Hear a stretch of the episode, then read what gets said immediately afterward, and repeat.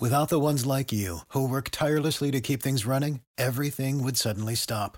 Hospitals, factories, schools, and power plants, they all depend on you. No matter the weather, emergency, or time of day, you're the ones who get it done. At Granger, we're here for you with professional grade industrial supplies. Count on real time product availability and fast delivery. Call clickgranger.com or just stop by. Granger for the ones who get it done. When you need mealtime inspiration, it's worth shopping Kroger, where you'll find over 30,000 mouthwatering choices that excite your inner foodie. And no matter what tasty choice you make, you'll enjoy our everyday low prices, plus extra ways to save, like digital coupons worth over $600 each week. You can also save up to $1 off per gallon at the pump with fuel points. More savings and more inspiring flavors make shopping Kroger worth it every time. Kroger, fresh for everyone. Fuel restrictions apply.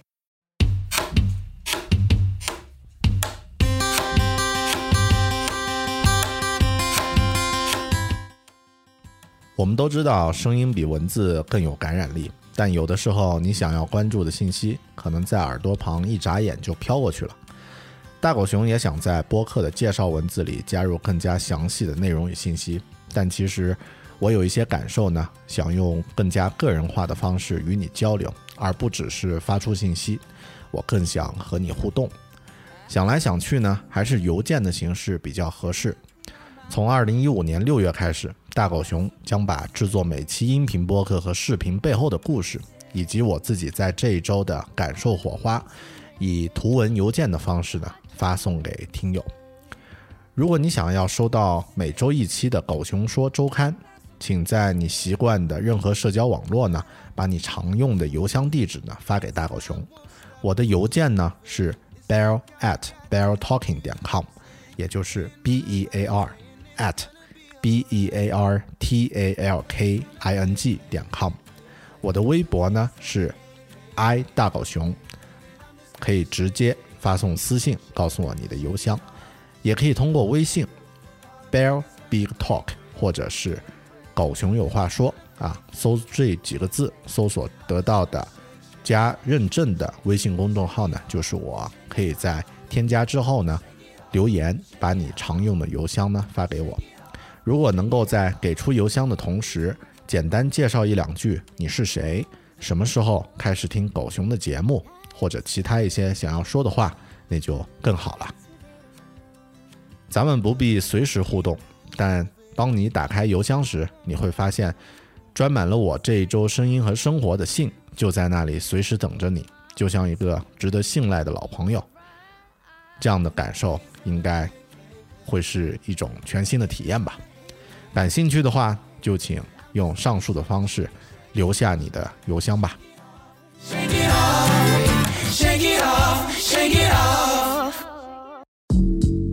阅读、科技、旅行、生活可以很大，对话设计、学习、思考不嫌太多。这里是 iTunes 获奖播客《狗熊有话说》，一听就停不下来的哦。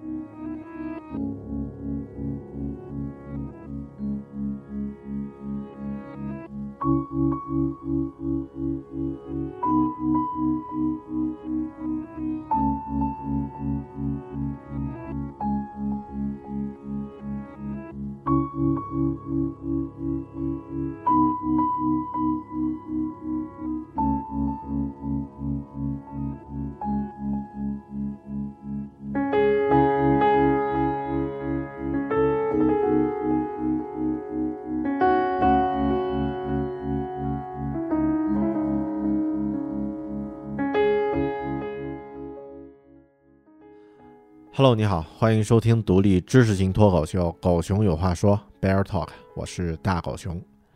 在聊过了两期关于国内最高水平的科幻小说《三体》之后呢，今天这期节目我们来聊一聊整个《三体》系列，也就是《地球往事》三部曲的终结篇《死神永生》。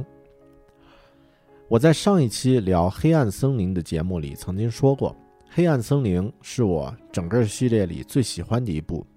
这可能是因为其中的诡局还有逻辑设定，但还有一个原因，是因为最终我们是可以通过自己的力量，哪怕只是思维的计谋来取得胜利，这是有一个相对光明的结局的。可能因为我们的内心呢，可能因为我的内心啊，也和大刘喜欢的阿瑟克拉克一样，是充满乐观主义精神的。但我要说，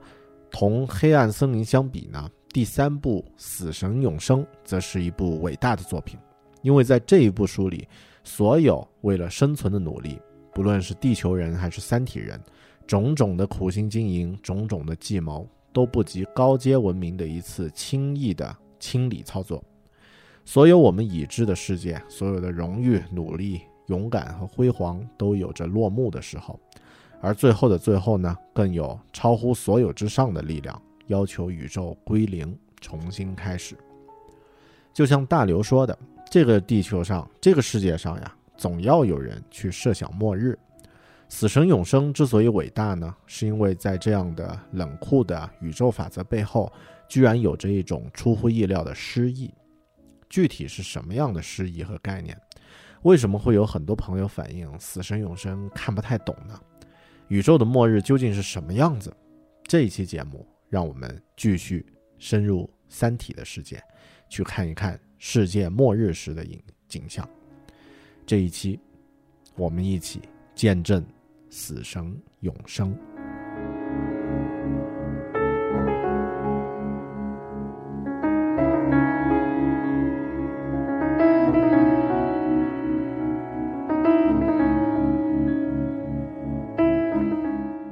其实，幻想末日这种题材呢，对于普通文学来说，可能使用的并不太多。但在科幻小说领域，幻想末日呢，可以说是非常非常常见的一件事儿。哪怕是在很早期的科幻小说领域，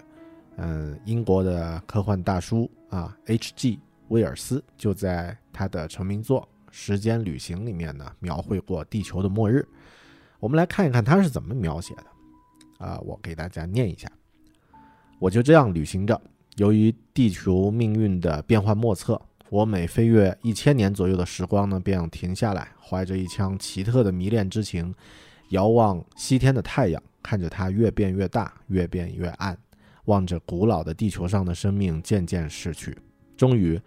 在三千多万年后，太阳这个巨大的炽热的苍穹遮住了将近十分之一的阴沉的天空。接着我又停住时间机器，成群爬起爬行的巨蟹消失了，红色的海滩除了青灰色的叶苔和地脓，好像已经没有生命。现在这海滩上出现了斑驳的白色，一股寒气向我袭来，白的罕见的雪花旋转着，一阵阵落下。东北方黑暗的星空下，雪光融融，我可以看到白里透红的山峰绵延起伏。海边结着冰，海面上飘着冰块，但是沿海的主海面依然没有结冰。辽阔的大海在不朽的夕照下泛起一片血红。我朝四周张望，想看看是否有动物留下的痕迹。一种莫名的恐惧使我始终没有离开时间机器，但是地上、空中、海里，我都没有看见有什么在活动。只有岩石上的绿色粘液表示生命还没有灭绝。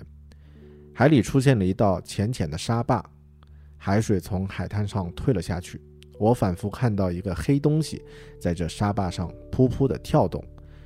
可当我定神细看的时候，它又静止不动了。我断定是我看花了眼，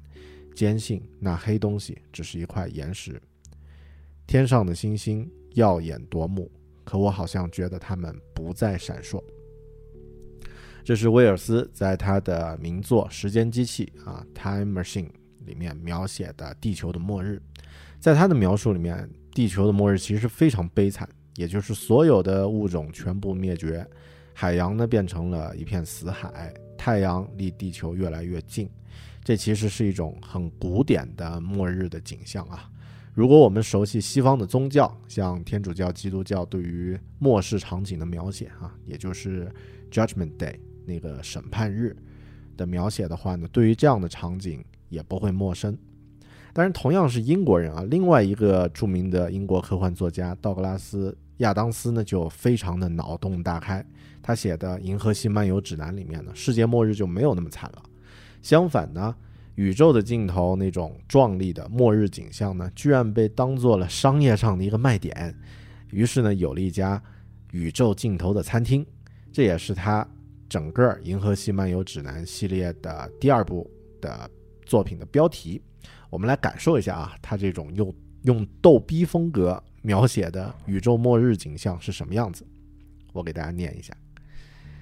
宇宙尽头的餐厅是整个餐饮业历史上最非凡的商业冒险之一。它建在一颗最终将被毁灭的行星的废墟上，这颗行星被将会被包裹在一个巨大的时间泡里，并且在时间中向前突出，到达宇宙尽头的那一刻，也就是。宇宙尽头餐厅存在的那一刻，许多人会说这不可能。在它里面呢，客人在餐桌旁找到自己的位子，一边享用或者将要享用丰盛的食物，一边看着正在或将已经看着。那他这里都在用那个英语的各种时态在玩啊。整个宇宙在他们周围的爆炸，许多人会说这同样不可能。你可你可以到或者将要或者是已经到你喜欢的任何位置上去，而不用预先在这之后的之前预定座位，因为你可以在回到自己的时间之后，你可以已经预定了，在已经正已经回到自己的时间后追溯预定，就像以前预定过一样。许多人今后的现在会认定这绝对不可能。你能够碰见全部时空论存在的所全部人口中那些最迷人的代表人物，并和他们共进。晚餐，呃，这已经将已经碰见，并已经在同在同他们同时在进餐，呃，那个如果你去读英文的原版会疯掉的啊，那这个各种现在进行时，一般将来时，过去式全部混在一起，这一点同样目前被认定是不可能的。只要你喜欢呢，你可以无限次的造访这家餐馆。已经将重新正在造访，诸如此类啊。欲了解进一步的时态修正呢，请参考唐崔呃史崔特门辛格尔博士的著作。只不过需要确保永远不要碰见你自己，因为那种情形通常都会引起十分尴尬的局面。哎呀，这是那个呃用逗逼的风格去写的科幻小说。《银河系漫游指南》里面的这个第二部里面关于宇宙尽头的描写，嗯，在《死神永生》里面的末日景象呢，是我们已知的宇宙啊，这个呢其实已经远远不只是地球或者是个人的末日了。人类自诞生到现在呢，作为一个整体啊，人类文明从来没有遭遇过灭顶之灾。想要体验这种灭顶之灾呢，只能通过科幻作品。很多人对《地球往事》系列、《三体》系列的推崇呢，其实就是在阅读《死神永生》里面感受到的这种末日的震撼。这是一个只有用科幻文学的思维方式才能产生的思想试验，这就是科幻小说的末日体验。末日当然最容易想到的呢，就是绝望和冷酷，就像是刚刚给大家念的威尔斯的《时间机器》里面描写的那样。但在《死神永生》里面的末日呢，却有着一种非常非常壮，呃，壮丽又浪漫的那种诗意。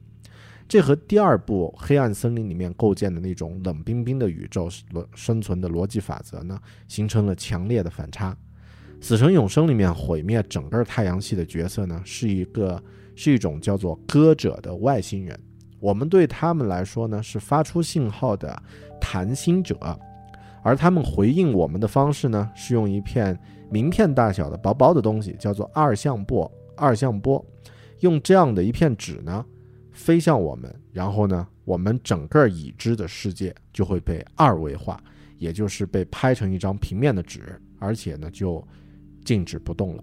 所有我们已知的世界，所有的荣誉、努力、勇敢和辉煌，所有的光荣和梦想呢，都会被消灭。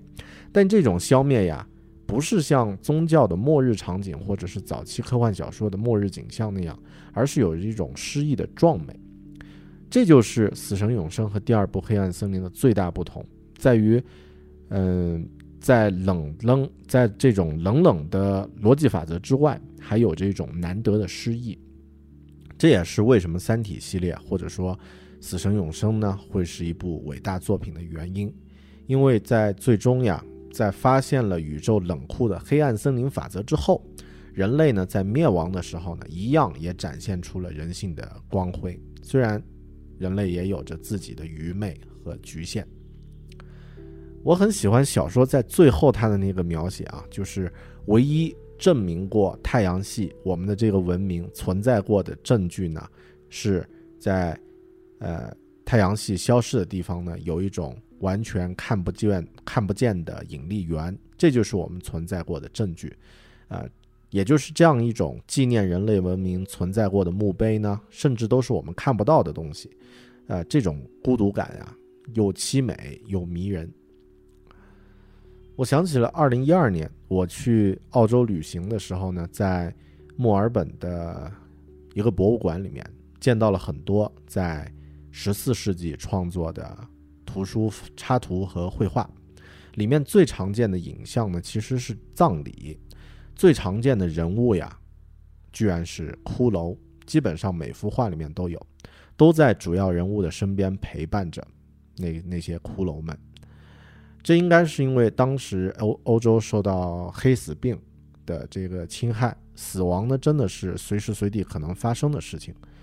每个人的末日都随时会来临，甚至不论你的阶级、身份和年龄。可能正是因为有了这样的末日意识，在两个世纪之后呢，才会有轰轰烈烈的文艺复兴在欧洲诞生。既然死是不可逆转的，生命呢才应该是珍贵的。这也是去设想末日的科幻小说的一个重要价值的所在。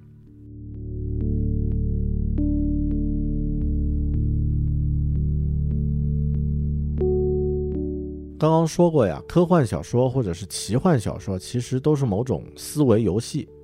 比如《死神永生》里的末日，这是一个只有用科幻文学的思维方式才能产生的思想试验。这也引出了另外一个经常被问到的问题：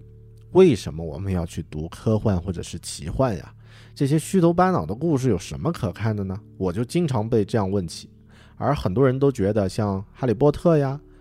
嗯《三体》呀，或者是《魔戒》呀这样的小说都不是正经的书，因为他们都是虚头巴脑的东西，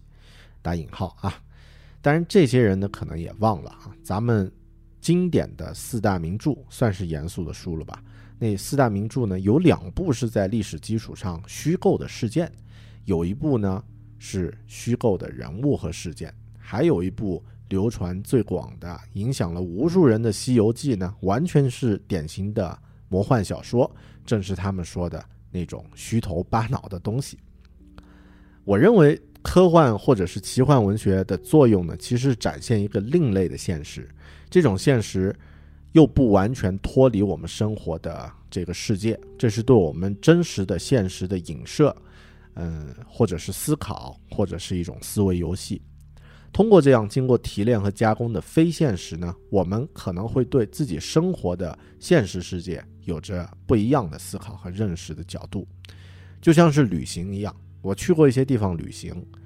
目前对我来说呀，旅行带来的最大收获呢，其实不是获得对旅行景点的知识了解，而是当你从旅行的地方回到自己生活的环境中时，能够用不是那么局限的、不单一的视角去看待自己习惯的现实生活。这一点其实旅行和科幻文学的作用呢是一样的。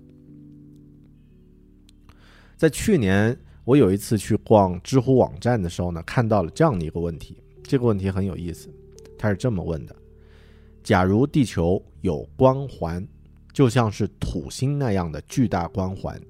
人类的进化和社会、心理、科技、宗教、文化等等都会有什么样的影响？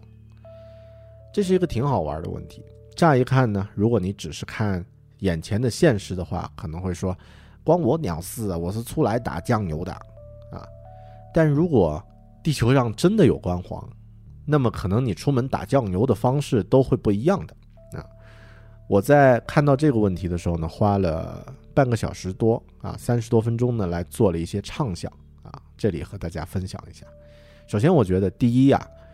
假设这条光环是沿赤道的这个呃这个方向来来排布的话呢，地球的赤道沿线将成为某种宗教的起源地，因为光环在远处看呢，成为一条直线穿穿越天际，不神圣都不行了。第二呢，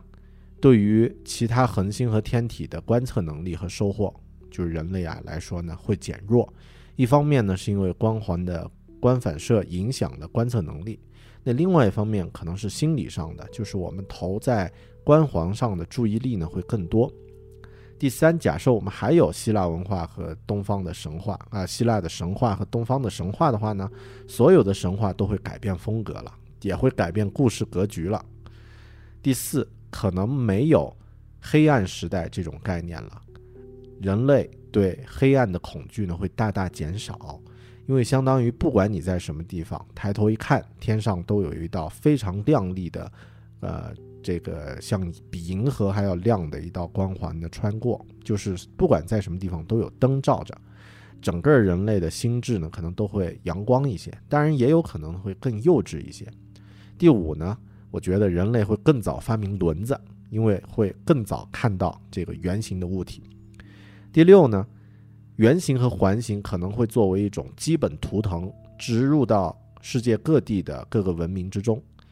第七呢，我觉得航空和航天技术可能会发展的比现在早得多。第八，可能我们会更早知道地球呢是圆的。那这个呢是一些思维上的一些假设，其实挺好玩的。当年爱因斯坦也就是因为在头脑里去幻想，假如我能坐在以光速飞驰的列车的车头上，我会看到些什么？基于这样的思想试验呢，他才提出了相对论，应该是广义广义相对论的假设。就像大刘刘慈欣《三体》的作者在某次访谈里面说的：“如果你去医院体检，医生说你得了绝症，你抬头看太阳，天空的颜色，太阳的颜色。”肯定和之前你看到的不一样，而如果这个时候医生说不好意思啊，误诊了，你没有得绝症，你这个时候你再抬头去看天空和太阳呢，颜色和之前的又不一样了。当然可以确认的是，这个时候的天空和你去体检前已经完全不同。这，这个就是畅想末日，或者说这个就是思维试验的魅力和价值，也正是。去读科幻小说的价值所在。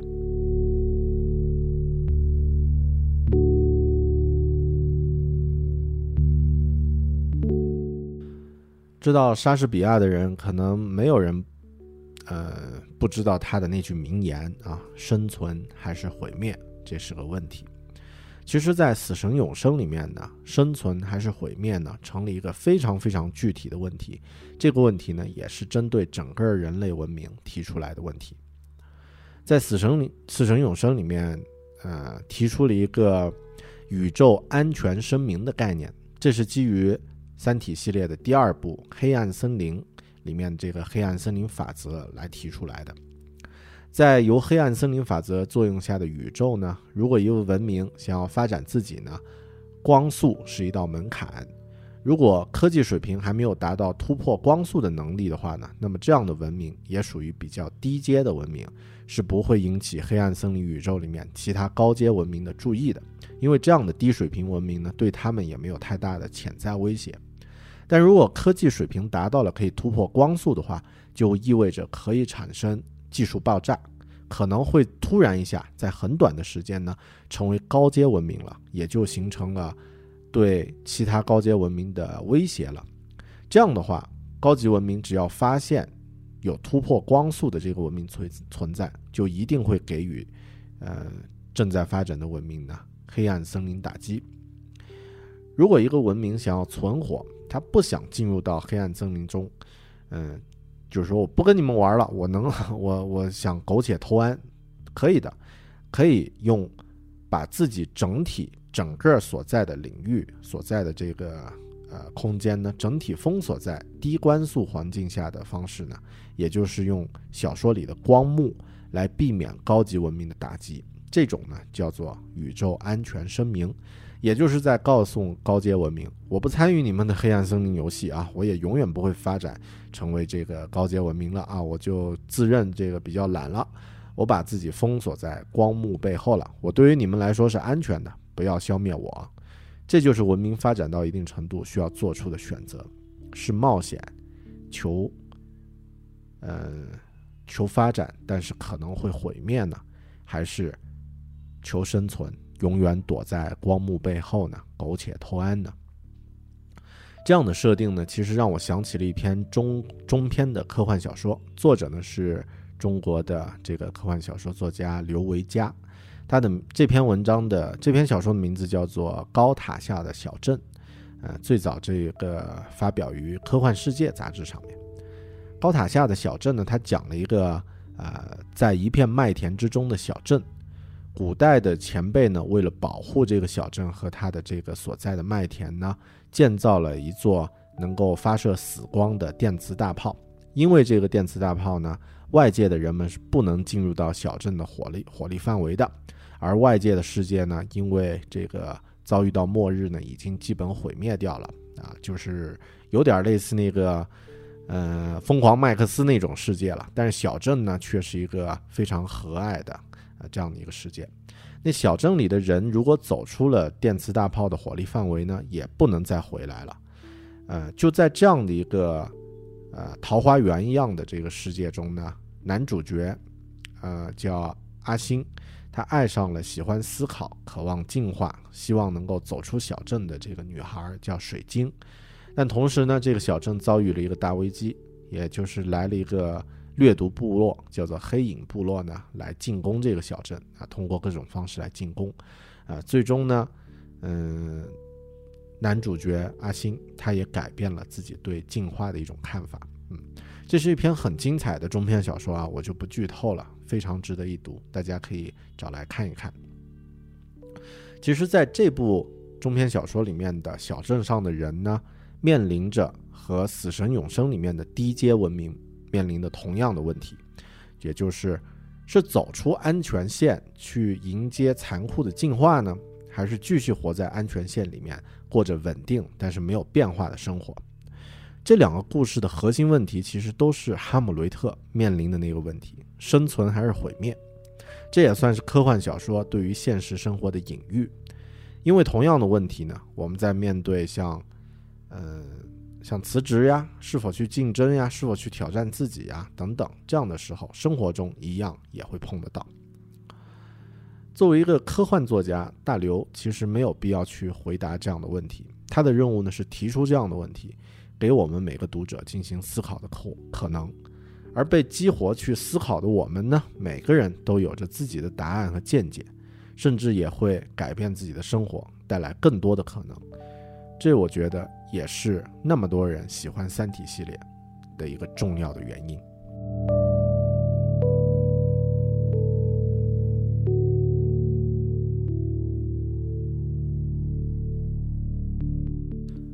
关于《三体》系列的人物，其实我不太想在关于死神讨论的《死神永生》的讨论里面去聊小说里的人物。嗯，如果你听过前面的两期《狗熊有话说》的《三体》主题呢，可能你也发现了，我并没有去聊书里的人物啊，因为人物的好与坏呢，一定涉及到他们的行为，而读完整个系列的人呢，呃。比举个例子吧，几乎没有人不喜欢罗辑，但很多人很讨厌第三部的女主角程心。罗辑他以自己的智慧发现了黑暗森林法则，并且运用到地球人和三体人的博弈中，但他很幸运，他不用去面对更加艰难的选择，就是选择人性还是人类的生存。我们是和宇宙一起以零道德的方式求生存呢，还是坚持人类道德而死去呢？这种问题，没有人能够给出一个标准答案，而且作为旁观者做做点评论很容易，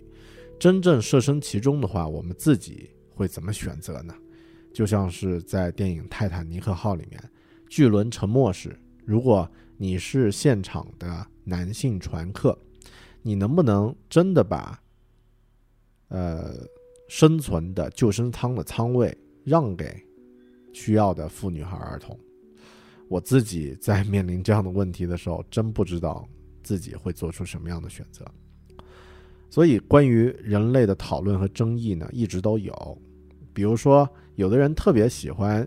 这个《三体》里面的韦德啊，就是那种前进、前进、不择手段的前进啊，宇宙社会学的零道德在他身上体现出来。还有人呢，仍然喜欢程心，虽然这位女主角间接的两次选择导致了人类的毁灭。我个人觉得，《死神永生》对于人类的描写呀。对于里面的人物的描写呢，其实已经不亚于阿西莫夫在《银河帝国》里面，呃，对于那个巨变时代的人的描写了，因为他们都是巨大时代中的个体人物，都见证了人类的兴衰命运，而且呢，其实形象都很鲜明，跃然纸上。这也是《死神永生》的这部小说的魅力，它能够让人对这样的一些终极问题，但却不是很现实的问题进行思考。好吧，关于人类呃，关于人物的问题，先聊到这儿。至于如果要要选出我最喜欢书里的人物呢，嗯，当然肯定会首选罗辑，我还是想变一下，我可能会选云天明吧。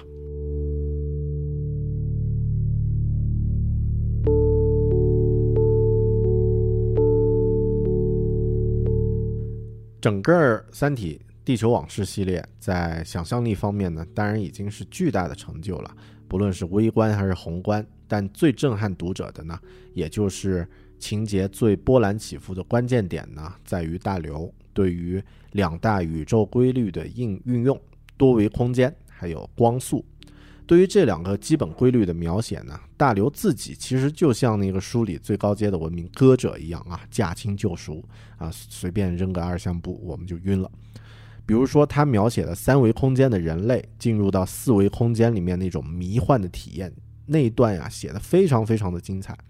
在我印象里面啊，在大刘之前，还没有什么人用这种方法描写过进入到高于三维空间的体验的。当然，直到我们看到了克里斯托弗诺兰的电影《星际穿越》之后。很多《三体》的读者都惊呼啊，这简直就是把《三体》里面多维空间的描写呢，直接视觉化的感觉。同样，还有小说的最后，整个太阳系被二维化那种壮丽但是又凄美的景象，也是非常的震撼。嗯，用梁文道的话来说呢，大刘刘慈欣他的文学想象力呢，是在呃如何把我们感知之外的世界。带入到我们能理解的想象中，他的文字想象能力呢，在这方面体现的淋漓尽致。另外呢，物理学还有天文学里面一些很前沿，甚至是有些深奥的概念，也被大刘在小说里面呢运用的非常妥当，而且你会觉得就应该是这个样子。比如说，在小说后面描写的那个克莱因瓶形状的那颗星啊，阻碍了主角程程天明和程呃云天明和程心的最终相遇。还有曲率驱动可以突破光速的飞船，这些描写都有着非常牛逼的想象力，还有科学基础。我个人其实最喜欢的段落呢，是在《死神永生》里面的云天明的童话。这个嵌在大故事里面，但是又独立成篇的童话呢，实在是太厉害了，完全是神来之笔。嗯，它既可以有各种各样的解读，又有着各种各样的可能性。而且呢，也有这种很微妙的诗意，甚至啊，我觉得它很容易让人读出一种敬畏的感觉，就是面对超越我们想象力的文明，应该会有的一种敬畏感。这也是我当年在读那个阿阿瑟克拉克的名著叫《与拉玛相会》的时候产生的一种感觉，他描绘出了一种敬畏感。说到这里呢，我想起一件事儿，一件我生活中的呃一个故事。有一天呢，我和家家人呢去爬山，在山顶呢有一个寺院啊，有一个寺庙。寺庙的院子里面呢有一个鱼池，里面养着很多鱼。这些鱼呢养得很肥，在池子里面游来游去，很开心的样子。然后呢，在那个时候啊，我看到这些鱼呢，就在想，对于这些池子里的鱼来说，他们知道自己是在一座山上吗？他们知道山是个什么样的概念吗？他们能接受，嗯，他们如果有意识的话，有意志的话，他们这这个意志能接受在自己已知的这个世界，也就是这个池子的边缘之后，还有着更加更加无法想象的那个巨大的世界吗？如果他们中间有一条来自于河里的鱼，就像那个皮克斯动画片啊《海底总动员》那样啊，有一条来自河里的鱼，而且这些鱼能交流。可能那条外来的鱼可以告诉那些没有出去过的鱼，他们，呃，这样的一个他们无法想象的一个不可思议的精彩的世界。我们阅读《三体》系列时候的感觉呢，其实就像那个池子里的其他鱼在听一只外来的鱼用他们听得懂的语言描绘那个精彩世界的那种感觉。这个就是大刘在用我们能够理解的语言讲述一个非常。精彩无无比精彩，不可思议，甚至是以前无法言说的一个精彩的世界的体验。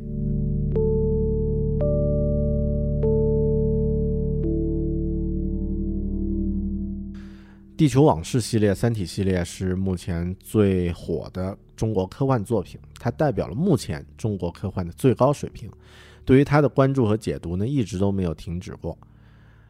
而在《三体一》。获得了雨果奖之后呢，这样的讨论和解读呢也变得更加热烈了。有的人觉得《三体》只是大刘一个人的成功，其实和中国科幻的整体水平没什么关系。有的人觉得这部小说呢被过誉了，它其实并没有大家追捧的那么优秀。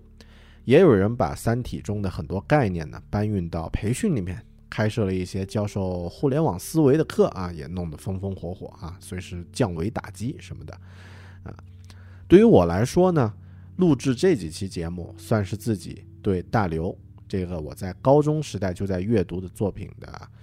这个中国科幻作家表示的致敬，也算是了却了自己的一个承诺。从两年前我答应要做这个专题节目的坑啊，到现在呢这几期节目把这个坑呢给填上了。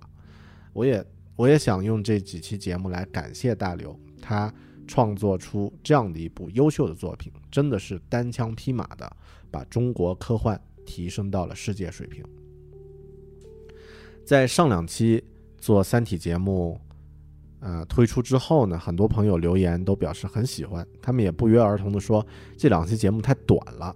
那是因为这部作品本身的伟大，让我们舍不得它的结束，甚至只是对它的解读的结束，我们都舍不得。但我还要说，任何的解读其实都没有绝对性。对于喜欢《地球往事》系列的朋友来说，你们可能既喜欢听到任何关于《三体》的解读，但你们的心里一定也有一个完全属于自己的那个《三体》世界，一个无法解读、无法描述的《三体》世界。在节目的最后呀，我忽然想到一张关于我们的生活家园的照片儿。这个照片的名字叫做“暗淡蓝点”，是一张由呃宇旅行者一号宇宙飞船呢，在一九九零年二月十四号拍摄的地球的照片。这张照片显示了地球悬浮在太阳系漆黑的背景中，只是一个灰暗的微粒的状态。也是这样的一张照片呢，让美国的著名天文学家卡尔萨根，嗯。他是博士啊，卡尔萨根博士，因此呢得到了灵感，写了一本书，就叫做《暗淡蓝点》（Pale Blue Dot） 这样的一本书。他也写下了一篇流传于世的演讲稿。那么，就让这篇演讲稿呢作为这期《三体》节目的收场吧。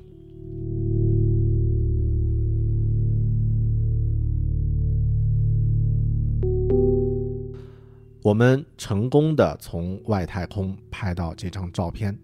细心再看，你会看见一个小点，再看看那个光点，它就在这里，那是我们的家园，我们的一切，你所爱的每一个人，你认识的每一个人，你听说过的每一个人，曾经有过的每一个人，都在上面度过他们的一生，我们的欢乐和痛苦聚集在一起，数以千计的。自以为是的宗教、意识形态和经济学说，所有的猎人和强盗、英雄与懦夫、文明的缔造者与毁灭者、国王与农夫、年轻的情侣、母亲与父亲、满怀希希望的孩子、发明家和探险家、德高望重的教师、腐败的政客、超级明星、最高领袖，人类历史上的每一个圣人与罪犯，都住在这里。一颗悬浮在阳光中的微城，在浩瀚的宇宙剧场里面，地球只是一个极小的舞台。想想那些所有帝王将相、杀戮的血流成河，他们的辉煌与胜利，曾让他们成为光点上一个部分的转眼即逝的主宰。想想寄生于这个点上的某个角落的居民，对别的角落几乎没有区别的居民所犯下的无穷无尽的残暴罪行，他们的误解何其多也！他们多么急于互相残杀！他们的仇恨何其强烈！我们的心情，我们的妄自尊大，我们在宇宙中拥有某种特权地位的错觉，也都受到这个苍白光点的挑战。在庞大的、包容一切的黑暗宇宙中，我们的行星是一个孤独的斑点。由于我们的低微地位和广袺、广阔无垠的空间，没有任何暗示。从别的什么地方会有救星来拯救我们脱离自己的处境？有人说过，天文学令人感到自卑，并能培养个性。除了从这张从远处拍摄我们这个微小世界的照片呢，大概没有别的更好办法可以揭示人类妄自尊大是何等愚蠢。对我来说，这强调说明我们有责任更友好的相处。并且要保护和珍惜这个淡蓝色的光点，这是我们迄今为止所知的唯一家园。谢谢你的收听。如果你对这几期关于《三体》的节目有任何的感受和体会呢？欢迎通过社交网络和我联系。大狗熊的微信公众号是 Bear Big Talk，狗熊有话说。你可以通过关注他来和我联系，也可以通过新浪微博 i 大狗熊和我互动，或者是通过邮件 bear at bear talking 点 com 来和我互动。感谢你的收听。生活很大，世界更大，我们还会再见的。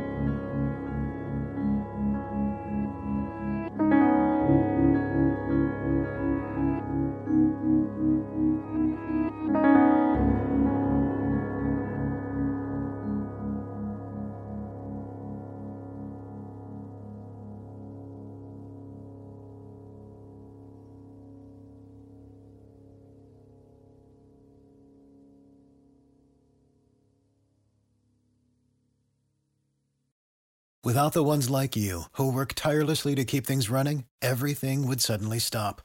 Hospitals, factories, schools, and power plants, they all depend on you. No matter the weather, emergency, or time of day, you're the ones who get it done. At Granger, we're here for you with professional grade industrial supplies. Count on real time product availability and fast delivery. Call clickgranger.com or just stop by. Granger for the ones who get it done.